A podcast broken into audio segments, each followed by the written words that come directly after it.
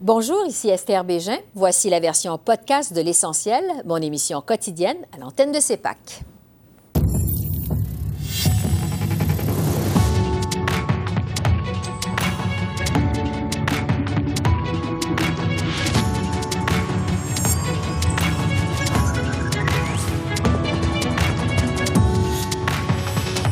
Controverse arrive Cannes. Le chef conservateur accuse le Bloc d'avoir voté en faveur de l'application. Yves-François Blanchette nous livre sa réaction. Les conservateurs sont désormais deuxièmes au Québec. C'est ce que révèle un nouveau sondage des intentions de vote fédérales. Jean-Marc Léger analyse ces chiffres. Et enfant des demandeurs d'asile, le gouvernement Legault ira jusqu'en Cour suprême pour leur refuser l'accès aux garderies subventionnées. Le ministre de l'Éducation du Québec répond à nos questions. Bonsoir, Mesdames, Messieurs. Les conservateurs ont tiré à boulet rouge aujourd'hui sur le gouvernement Trudeau relativement au dossier d'Arrive-Can. Ils ont présenté une motion exhortant Ottawa de récupérer les millions gaspillés dans Arrive-Can. La presse révélait ce matin que Jean-Yves Duclos n'a pas été informé des problèmes de l'application au moment d'être assermenté comme ministre responsable. Aux communes, le chef Pierre Poilièvre a ouvert la période des questions avec Arrive Cannes.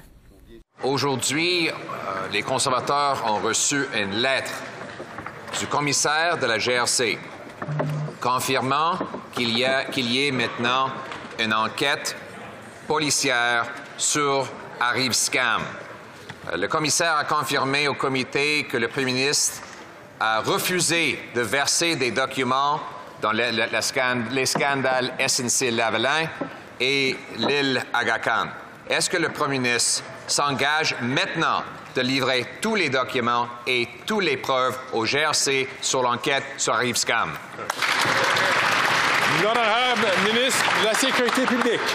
Monsieur le Président, nous avons dit depuis plusieurs semaines que la GRC est saisie euh, de l'affaire de Arrive Can. En grande partie, c'est parce que les hauts fonctionnaires de l'agence ont envoyé des documents à la GRC et ont demandé à la GRC d'examiner l'affaire. Il y a plusieurs enquêtes qui sont en cours. Nous allons continuer, Monsieur le Président, d'être disponibles et de donner à ces autorités tous les documents et tous les renseignements qu'ils ont besoin. Sur ce, je retrouve le chef du Bloc québécois, Yves-François Blanchette. Bonjour, Monsieur Blanchette. Bien bonjour. Sur Arrive-Can, d'abord, euh, le chef Pierre Poilièvre vous accuse d'avoir voté huit fois en faveur de sa création euh, dans une publicité qu'on voit présentement à l'écran. Qu'est-ce que vous répondez à ça? Est-ce qu'on va vraiment détourner l'attention d'un enjeu important comme potentiellement un scandale de dizaines de millions de dollars pour propager les slogans de M. Poiliev qui nuit à la politique québécoise et à la politique canadienne présentement. Sur le fond, les conservateurs n'ont pas demandé de vote sur un enjeu précis ou spécifique lors des crédits de 2021 ou de 2022. Ils ont voté contre l'ensemble de l'œuvre. Ils ne se sont pas focalisés sur Arrive Cannes. Il n'y avait pas plus de chiffres que personne. C'est encore une fois de l'espèce d'esbrouf, de désinformation conservatrice que les gens n'écoutent pas et à laquelle je n'ai pas envie de faire de publicité. Les conservateurs ont proposé aujourd'hui une motion pour faire la lumière sur Arrive Cannes. Est-ce que vous allez voter pour au bloc? On verra au moment de voter, mais la motion des conservateurs contient deux des quatre éléments que j'ai moi-même proposés la première fois où je suis intervenu sur Arrive Cannes, c'est-à-dire que le premier ministre reconnaisse sa responsabilité, qu'une enquête indépendante, parce que la vérificatrice générale ou la GRC ou les comités ne peuvent pas couvrir l'ensemble de l'enjeu. Donc, une enquête indépendante, des procédures pour récupérer l'argent que j'ai proposé dès la première journée. Ça va de soi, on ne peut pas se faire collectivement voler des dizaines de millions de dollars. Et euh, aussi, bien sûr, une tutelle. Une institution qui s'est enfargée pour 60 millions de dollars ne peut pas euh, avoir des administrateurs qui restent simplement en place. Donc, sur le principe, on ne peut pas être contre ça, mhm. puisque c'est largement inspiré de ce que nous-mêmes, on a proposé il y a déjà assez longtemps. Parlons de la nouvelle loi sur les préjudices en ligne maintenant. Euh, le gouvernement a pris son temps, mais vise d'abord à protéger les enfants. Allez-vous appuyer le projet de loi et cette idée d'ombudsman? J'ai l'impression qu'on ne sera pas aussi pointu et rapide que ça sur l'intention du projet de loi qui consiste à protéger les jeunes contre la cybercriminalité à caractère sexuel ou contre la consommation de pornographie. Sur l'intention, on est d'accord, sur l'intention de, trouver un point d'équilibre entre la liberté d'expression, qui est une valeur très précieuse aux Québécois, et la nécessité d'encadrer et de restreindre la propagation de propos haineux on est en faveur de l'intention de ça. Maintenant, dans la loi qui a 85 pages, qui va demander beaucoup d'analyse, il y a des éléments qui vont très loin. On parle de peine de prison à perpétuité là-dedans pour un crime qui n'est quand même pas pire qu'un meurtre. Donc, il y, a des, enjeux, il y a une espèce de dérive idéologique, et il manque d'emblée deux choses. L'esprit du projet de loi de Mme Méville de Chêne, qui demande l'identification ou la certitude qu'un consommateur de pornographie n'a pas moins que 18 ans, il y a des mécanismes à mettre en place parce qu'il y a un enjeu de protection des données personnelles. Et un autre élément qui est ce que nous-mêmes on a proposé, comment ça se fait qu'on dit que quelqu'un qui fait la promotion, par exemple, d'un génocide pourrait passer sa vie en prison, mais que s'il le fait encore sous couvert de la religion, il n'y a pas de problème, il continue sa vie civile en toute liberté. Il faudrait bien sûr que la loi qui enlève l'exemption religieuse en matière de propos haineux ou d'incitation à la violence soit incluse à ce projet de loi. Mais hier, le ministre Virani a quand même fait preuve d'ouverture là-dessus. Est-ce que vous allez travailler avec les libéraux pour y arriver, justement? Je vais travailler avec n'importe qui qui, de façon sérieuse et rapide, voudra bien le faire. J'exclus les énoncés idéologiques à l'emporte-pièce pour marquer des points politiques. J'exclus euh, qu'on fasse un spectacle avec ça dans tous les scénarios parce que je pense que les conservateurs se sont déjà suffisamment prononcés contre pour savoir que si ça devait n'aboutir ou ne pas aboutir avant une éventuelle élection, ça n'arriverait jamais. Or, l'intention est valable. Donc, il faut qu'on travaille vite, il faut qu'on travaille bien, il faut qu'on travaille de façon responsable, adulte et sérieuse. L'enjeu, c'est pas de gagner un comté de plus ou un comté de moins.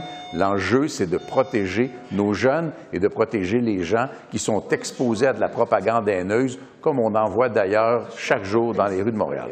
Je veux vous entendre sur l'assurance médicaments fédérale. On sait que le Québec veut se retirer avec pleine compensation. Euh, pourquoi les Québécois ne devraient pas recevoir cette aide supplémentaire? comme pour le diabète, par exemple? Ce n'est pas une aide supplémentaire. Le régime québécois d'assurance médicaments couvre déjà les médicaments pour le diabète de type 1 et le diabète de type 2 et les contraceptifs. Ça n'ajoute rien. Ça veut remplacer par Ottawa, avec l'argent d'Ottawa, ce qui est déjà fait à Québec. Mais ça ne m'inquiète pas tant que ça, à part l'espèce de volonté de centralisation, parce que le député de Rosemont-Petite-Patrie, Alexandre Boulris, m'a confirmé publiquement sur les réseaux sociaux que le Québec avait droit sans condition à une pleine compensation financière en vertu d'un droit de retrait. Et je n'ai pas entendu personne dire le contraire. Donc, ma compréhension, c'est que dans sa version finale, le projet va permettre à Québec de dire Donnez-moi l'argent, j'embarque pas dans votre programme, et ce sera la fin de l'histoire, et ce sera de toute évidence un gain du Bloc québécois. Donc, pas un plus pour le Québec. Euh, sur l'immigration.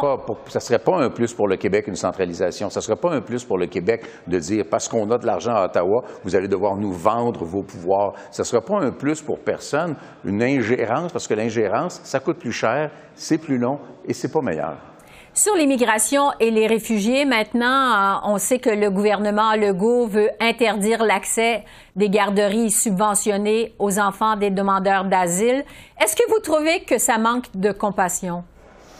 Je trouve que ça crée un malaise dont l'Assemblée nationale disposera euh, parce que le message qu'on doit offrir aux gens qui se retrouvent au Québec, avec une connaissance incertaine de leur lieu d'atterrissage, de là où ils vont, euh, vont vivre et en excluant bien sûr les gens qui le font de façon euh, mensongère, qui ne sont pas à la recherche vraiment d'un refuge parce qu'ils sont en danger. Mais le message qu'on leur doit leur donner, c'est nous sommes une société, et en fait la société d'accueil la plus généreuse en Amérique du Nord, sans équivoque, éducation, santé, services de garde, revenu minimum, euh, tout est là, l'assortiment complet est là. Euh, ça envoie un message ambigu parce que les gens qui sont pointés dans la démarche sont les enfants de demandeurs d'asile. Donc, j'ai un problème avec la perception de ça, assurément, mais je vais laisser quand même l'Assemblée nationale du Québec faire sa réflexion là-dessus. Et l'arbre ne doit pas cacher la forêt. Nous avons un énorme problème quand, toute connaissance de cause, le gouvernement fédéral laisse le Québec s'arranger seul avec 20% de la population du Québec, euh, du Canada, pardon, et 22,1 Et au-delà de 50% des demandeurs d'asile sur le territoire québécois, on est rendu à 1 milliard de dollars de dépenses. Le gouvernement fédéral continue à ne pas vouloir rembourser l'argent qu'il a lui-même demandé à Québec de dépenser et le ministre Miller continue à jouer dans ce très Mais mauvais... vous n'êtes pas à l'aise avec la décision euh, du gouvernement du Québec. J'ai déjà répondu à cet aspect-là de la chose. Je ne veux pas m'ingérer dans une discussion qui aura lieu à l'Assemblée nationale du Québec. Je pense qu'il y a moyen de procéder avec une perception de compassion sincère de la part de l'État québécois. Bon. Euh, sur ce nouveau sondage léger qui a été réalisé pour la presse canadienne au Québec, euh, le bloc est toujours en avance, mais les conservateurs sont maintenant en deuxième place et se rapprochent de plus en plus de vous. Est-ce que ça vous inquiète? Est-ce que vous vous sentez menacé? Je ne sais pas à quel sondage vous référez précisément, mais on a vu au cours des sept derniers mois depuis juillet dernier, et en particulier depuis novembre, il doit y avoir au-delà de 50, 55 sondages qui ont été faits, ce qui est énorme. Dans tous les cas, sauf quatre, et dans tous les cas, sans exception depuis novembre, le Bloc québécois est en avance. De façon générale, les libéraux sont en deuxième. Un sondage ne changera pas la donne. Et ça, ça choque beaucoup les conservateurs parce qu'au Québec, ils sont troisième alors qu'ils sont premiers partout au Canada. Ils sont maintenant deuxième selon ce sondage. Selon ce sondage, puis il y avait un abacus qui date de quelques jours qui mettait les conservateurs 13 points en arrière du Bloc québécois et je crois 5 points en arrière des libéraux. Un sondage, l'autre le lendemain. On définit des tendances. La tendance est assez claire. Le Bloc est en avant depuis très longtemps, suivi des libéraux. Ça qui vous inquiète sont- pas, outre mesure? Ça ne m'inquiète pas parce que le Bloc est au-dessus de ces chiffres de la dernière élection et il est à peu près au La plus semaine élevé qu'il a dernière, le temps file, je dois vous couper, euh, parce que la semaine dernière, le premier ministre Legault a remis en question l'utilité du Bloc québécois à Ottawa. Il a dit le Bloc, ça sert à quoi, justement, à Ottawa? À Ottawa. Pourquoi le premier ministre Legault vous attaque, selon vous? Je ne crois pas que c'était une attaque contre nous. Je pense que c'était Quand même, une il, remet- attaque il vous remet en question votre formation politique. C'était- C'était une attaque euh, contre Paul Saint-Pierre Plamondon qui l'avait probablement pincé en période de questions. Il n'y a personne de sérieux qui doute de l'utilité du bloc. Je ne prends que cet exemple-ci sur les transferts qui vont être faits à Québec dans le cadre du programme d'assurance médicaments. C'est clairement le bloc. Puis la motion qui fait en sorte que le gouvernement fédéral va avoir une conversation avec Québec sur les seuils d'immigration, c'est assurément un gain du bloc. L'idée de nation québécoise est un gain du bloc. Le progrès en termes de pension de vieillesse qui vient de sortir comme projet de loi, c'est le bloc encore une fois. Donc personne ne doute de ça. C'est une espèce de discussion interne à l'Assemblée nationale qui, dans le fond, me concerne probablement même pas. Yves-François Blanchette, merci beaucoup. Merci de votre temps. Un plaisir. Et pour revenir sur ce sondage léger réalisé pour la presse canadienne qui montre que les conservateurs sont maintenant deuxième au Québec, j'en ai discuté plus en détail avec le sondeur Jean-Marc Léger. Bonjour Jean-Marc. Oui, bonjour. D'abord, sur les données de votre sondage au Québec, le Bloc est toujours en avance, mais les conservateurs sont maintenant deuxième devant les libéraux. Est-ce que le Bloc devrait s'inquiéter de la montée des conservateurs au Québec? D'abord, les libéraux doivent s'en inquiéter, mais ensuite aussi le Bloc doit s'en inquiéter parce que c'est vraiment une lutte à trois. Euh, c'est la première fois depuis euh, très longtemps que les conservateurs sont, sont deuxièmes au Québec. Même Stephen Harper, le maximum qu'il avait obtenu au Québec dans ses mandats majoritaires, c'était 24% Et vous voyez sur le tableau à droite, sous Québec, vous voyez le 29% pour le Parti conservateur. Le dernier chef qui a obtenu plus de, 20, plus de 24% c'est Brian Mulroney en 1984. Fait qu'on est dans, on est quand même une masse significative, ce qu'on appelle la zone payante, la zone où il est possible d'aller chercher davantage euh, de sièges au Québec. Fait que ça devient de plus en plus une lutte à l'extérieur de Montréal entre le Bloc et les conservateurs. Est-ce qu'on sait justement d'où vient la progression euh, du vote conservateur? Oui, parce que le bloc est relativement stable hein, par rapport aux dernières élections. C'est véritablement le vote libéral et même du vote NPD, qui est un vote anti-système. Des fois, on pense que c'est uniquement un vote de gauche, de droite. C'est plus complexe que ça. Il y a des gens qui sont anti-système et actuellement, Pierre Poilievre est en train de fédérer, ce qu'il a fait à travers le Canada. Hein. C'est pas pour rien qu'on arrive euh, ici au Québec et la campagne électorale, elle est, très claire. Hein. Voulez-vous faire partie du gouvernement conservateur ou pas? Ils ont fait ça à de multiples reprises. Sous Stephen Harper, ça n'avait pas fonctionné. Sous Brian Mulroney, ça a très bien fonctionné. Les libéraux sont donc maintenant en troisième position. Euh, vers qui se tournent les anciens électeurs libéraux? Oui, en troisième position au Québec. Euh, parce qu'on sait qu'au niveau provincial, c'est encore pire. Hein? C'est encore pire au niveau des libéraux. Avec la marque libérale est un peu entachée ici au Québec. Ces électeurs-là sont des électeurs fédéralistes. Euh, vous voyez, le Parti libéral est à 21 euh, Ils ont obtenu plus de 30% la dernière fois. ce vote-là se déplace, comme le NPD se déplace vers les conservateurs. Alors qu'à l'échelle canadienne, c'est directement un, un, transfert aussi. Vous savez, 41% pour les conservateurs, c'est le plus haut taux que j'ai mesuré depuis 2011 pour les conservateurs. Et l'écart de 16 points est quand même important parce que, Esther, ça fait 18 mois, un an et demi que les conservateurs ont une avance de 10, 12, maintenant 16 points euh, sur les libéraux. Donc, ça demeure des tendances assez stables. Ouais. Et à l'échelle nationale, justement, euh, les conservateurs poursuivent leur progression. On le voit, la tendance est de plus en plus lourde.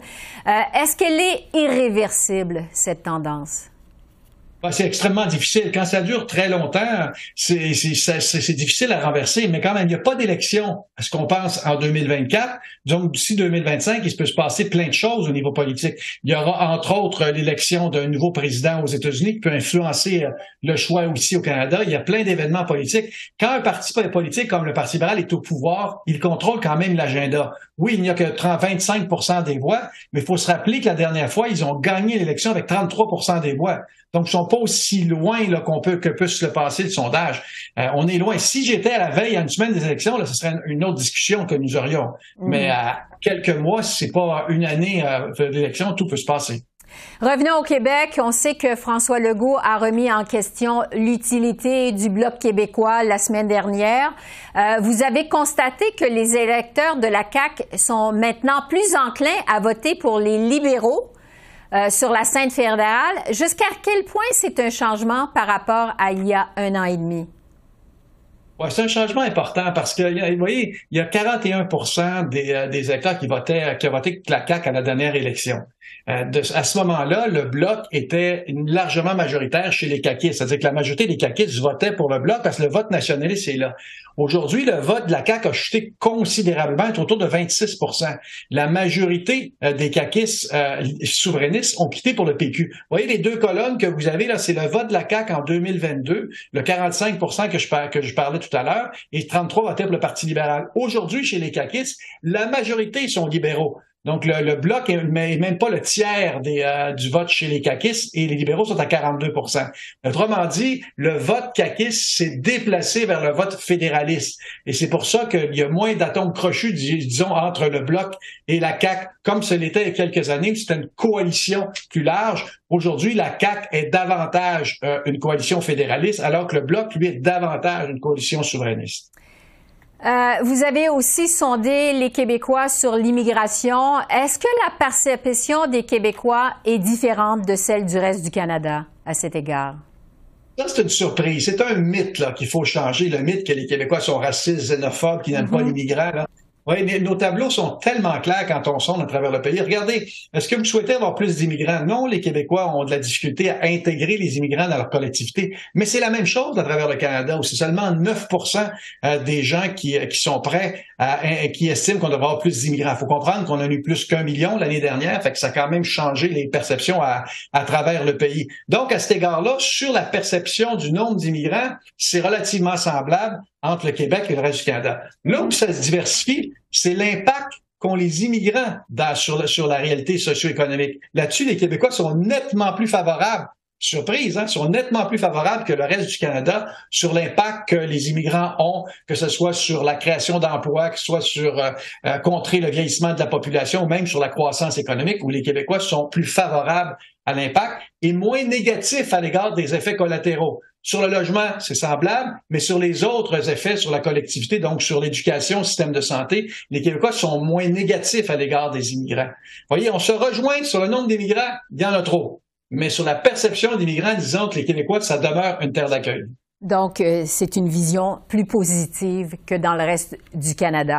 Euh, en terminant, Jean-Marc, ça fait pas partie de votre sondage, mais sur le fait que le gouvernement Legault veut interdire aux enfants des demandeurs d'asile d'avoir accès aux garderies subventionnées du Québec, euh, ça fait réagir beaucoup. vous avez sondé les cœurs des Québécois depuis assez longtemps. Je fais appel à vos talents d'analyste.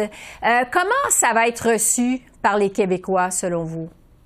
On ne l'a pas sondé, mais de façon générale, comme je disais tout à l'heure, les Québécois sont très accueillants et créer deux niveaux québécois, c'est extrêmement dangereux, particulièrement quand on touche aux enfants, qui, eux, dans le fond, n'ont rien à faire avec ce type de débat-là politique. Là. Ils viennent ici au Québec et ils ont droit aux mêmes services. Fait que, globalement, c'est pas une politique qui risque d'être bien reçue de, de, par, par, par, le gouvernement, par les citoyens du Québec à cet égard-là. Et ici, il y, a, un sentiment de bon ententisme. On veut trouver des moyens euh, de mieux intégrer les, les, les immigrants, puis à mon avis, ça commence très jeune dans la vie. Les intégrer dans la garderie, c'est les intégrer dans la société. Oui, on a entendu plusieurs fois la critique de manque de compassion.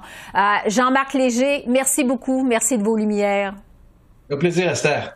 Et à Québec, justement, euh, cette décision du gouvernement Legault de se rendre jusqu'en Cour suprême pour refuser l'accès aux garderies subventionnées aux enfants des demandeurs d'asile, ça crée la controverse. Cette décision a entraîné une pluie de critiques autant du côté de Québec que d'Ottawa. Voici d'abord comment le premier ministre Legault a justifié sa décision la semaine dernière. Moi, je pense que tant qu'on n'est pas capable d'offrir les services de garde à tous les Québécois, je parle bien de services de garde subventionnés, là, euh, ben, on, doit d'abord les offrir aux citoyens québécois. Puis j'en reviens pas de voir M. Saint-Pierre Plamondon dire qu'il veut laisser une cour fédérale décider à notre place. Et j'ai discuté de cette décision du gouvernement Legault avec le ministre de l'Éducation du Québec. J'ai reçu Bernard Drinville lundi. Bonjour, Monsieur le ministre. Bonjour, Esther. Votre gouvernement veut donc empêcher les demandeurs d'asile d'envoyer leurs enfants dans les CPE et les garderies subventionnées du Québec. Euh, qu'est-ce que vous répondez à ceux qui trouvent que ça manque de compassion?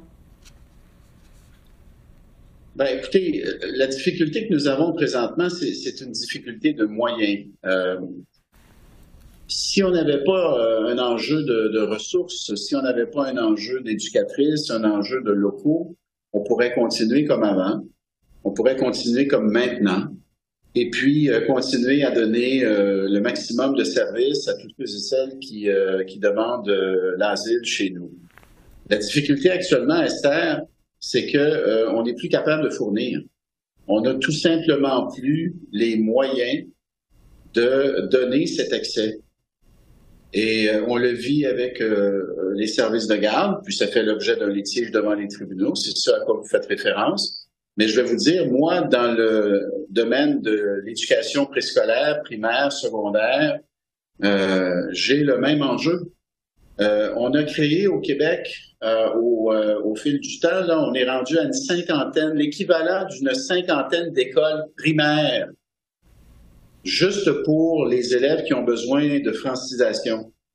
Et avec les chiffres qu'on voit présentement, là, si on regarde les élèves qu'il va falloir inscrire, qui sont déjà en attente. On parle d'un autre 10, 12 à 15 écoles primaires supplémentaires. Là. Alors, quand je vous parle d'une école primaire, l'équivalent d'une école primaire, je vous parle d'une école là, euh, qui a 25 classes. C'est quand même considérable. Alors là, il faut dire la vérité. Euh, je, je manque de profs, euh, je manque d'éducatrices, de professionnels en éducation, de techniciennes en éducation spécialisée. Euh, on n'a pas assez d'écoles. Et si on continue comme ça, ça ne sera plus un point critique, ça va être un point de rupture. On va entrer en rupture de service. Mais vous êtes ministre de l'Éducation au Québec. Euh, si on refuse l'accès au CPE à ces jeunes, euh, est-ce que ces enfants vont pouvoir bien s'intégrer au réseau des écoles publiques, vous pensez? Ben, comme je vous dis, l'idéal, ce serait de pouvoir continuer à le faire. C'est pas la volonté, c'est pas le vouloir qui est en cause, c'est le pouvoir, c'est la capacité, c'est la disponibilité des ressources. Vous savez, le, Québec, actuellement, là, et ça depuis plusieurs années, c'est la province modèle en matière d'accueil pour les demandeurs d'asile. On a accueilli, le Québec a accueilli ou accueille présentement sur son territoire 55% de tous les demandeurs d'asile qui sont présents sur le territoire québécois. Le Québec représente à peu près 22% de la population. On en a accueilli pour plus de la moitié de tous les demandeurs d'asile. Alors, on est extrêmement accueillant et on en est fier. Et on aimerait pouvoir continuer, mais là, on a un problème de ressources. Et c'est pour ça qu'on se tourne vers M. Trudeau pour dire, écoutez, vous ne pouvez pas continuer à gérer les frontières comme vous le faites. Et si vous, enfin, si vous voulez continuer à accepter des demandeurs d'asile, vous devriez réduire le nombre et ceux et celles qui viennent, vous devriez les partager sur l'ensemble du territoire québécois. Et par ailleurs, vous devriez également nous compenser correctement pour les dépenses encourues pour les années passées. Juste en éducation, là, nous, c'est au-dessus de 300 millions que ça a coûté de scolariser les demandeurs d'asile. Alors, encore une fois, je suis très fier, moi, comme ministre de l'Éducation, qu'on ait accueilli ces petits euh, enfants venus d'un peu partout dans le monde. Ce n'est pas le choix de ces enfants-là de venir chez nous. Ils ont subi des situations épouvantables et ils ont accompagné leurs parents comme il se doit dans ce, dans cette, euh, dans ce nouveau pays où ils demandent notre protection. Mais à un moment donné, il faut avoir les moyens de, bien, de bien s'en occuper, de bien les accueillir et, euh, et, de leur fournir le matériel, les ressources, les, les, les, classes et tout le reste. On ne peut plus, Esther, continuer comme ça. On ne peut plus le faire juste par nous-mêmes. Notre capacité a atteint sa limite. Et il faut que M. Trudeau et le gouvernement fédéral nous aident. Et c'est ce qu'on fait. On leur demande de l'aide. Et jusqu'à maintenant, on ne peut pas dire que la réponse est particulièrement euh, satisfaisante. Et la demande globale envers Ottawa, c'est un milliard. Un milliard. Un milliard pour les années pour lesquelles ils ne nous ont pas suffisamment compensé. Il faut qu'ils nous compensent, là. Il faut qu'ils nous compensent ça. Mais même s'ils me font un chèque de 305 millions pour les dépenses encourues en éducation, vous comprenez que ce n'est pas qu'une question d'argent. Même s'ils font un chèque, puis on souhaite qu'ils fassent un chèque, même si j'ai un chèque, je n'ai pas pour autant plus d'enseignants et d'enseignantes. Ça va me donner les moyens de mettre en place des mesures pour en former davantage. Ça va me donner les moyens peut-être de trouver des façons alternatives de franciser ces enfants-là, puis peut-être de trouver des façons alternatives de les scolariser en termes d'espace notamment. Mais mon enjeu de ressources humaines et de ressources matérielles et d'espace disponible, il dépasse la question financière. Là. Bernard Dréville, ministre de l'Éducation au Québec, merci beaucoup. Merci de votre temps. Merci à vous, Esther. À la prochaine. Alors voilà, c'est comme ça qu'on a vu l'essentiel de l'actualité de ce mardi 27 février sur la colline du Parlement à Ottawa. Esther Bégin qui vous remercie d'être à l'antenne de CEPAC, la chaîne d'affaires publiques par câble. Je vous souhaite une excellente fin de soirée et je vous dis à demain. Au revoir.